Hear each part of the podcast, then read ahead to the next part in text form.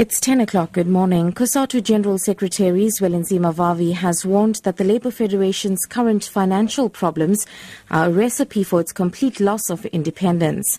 The expulsion of Metalworkers Union NUMSA is said to be causing COSATU to lose 300,000 rand a month. Meanwhile, COSATU's Central Executive Committee will meet in Johannesburg today to decide Vavi's fate. The CEC wants Vavi to explain why he boycotted the last meeting and a forensic report into the sale and purchase of COSATU headquarters, implicating him in wrongdoing. Vavi has reiterated that resigning is not an option and has stressed that he will not attend today's meeting. Perhaps it will succeed there if the people are hell bent on what they have uh, declared long time ago that a split and that a split in the federation is unavoidable as long as Vavi and NUMSA and those who agree with them are still part of that federation. So it may be that today is going to be a culmination of that plan to split the federation, getting me out without a mandate from their members, and they're hell bent on getting NUMSA out.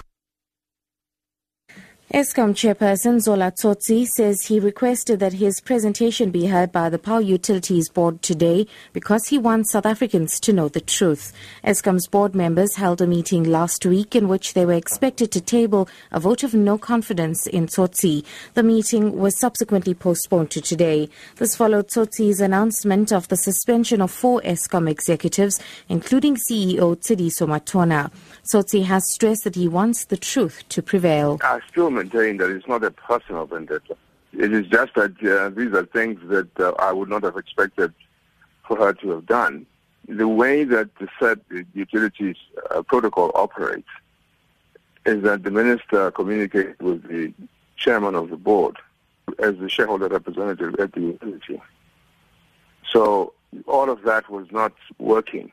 And I found it quite odd that uh, she was not in touch with me in terms of the issues that had to do with the, with the work of the utility. Some areas in Nigeria have already rejected the outcome of the country's presidential election. Vote counting, which continued into the night, has ended in most areas. Votes are currently being collected. Sarah Kimani reports. Uh, some people also saying that they were not allowed uh, to sit in during the counting. Uh, we understand in an area uh, out of the uh, Abuja called Bauchi, uh, youth burnt up polling station and electoral offices after they did not access uh, the counting process. So a lot of that will be expected as temperatures rise. Remember, it's a very closely uh, run election, and so a lot of people stakes are high, so to speak. And finally, tributes are pouring in for former Lotus FM religious producer Anita Sujan Singh, who died in hospital after a long illness. She's been hailed as a person who encouraged dialogue between various faiths. Lotus FM's programs manager Santosh Bihari. When I found it was, uh, I was really saddened. I do understand that Anita was quite ill the past few months, but you know I'd always get a, a regular call from her, and uh, she was always in high spirits, and uh, you know hence it, it just makes the news of her passing even more tragic and sad for all of us at Lotus FM. And I'd like to take this opportunity to wish her family, Uncle Jay and her two sons, and daughters-in-law and grandchildren, you know, uh, everything of the best, and may God be with them at this time of need.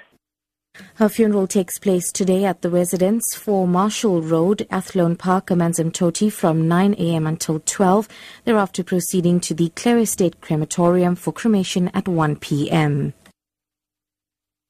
Top story COSATU General Secretary Zwelinzima Vavi has warned that the Labour Federation's current financial problems are a recipe for its complete loss of independence. I'm Sudisha Naidu Lotus FM News. I'll be back at 11.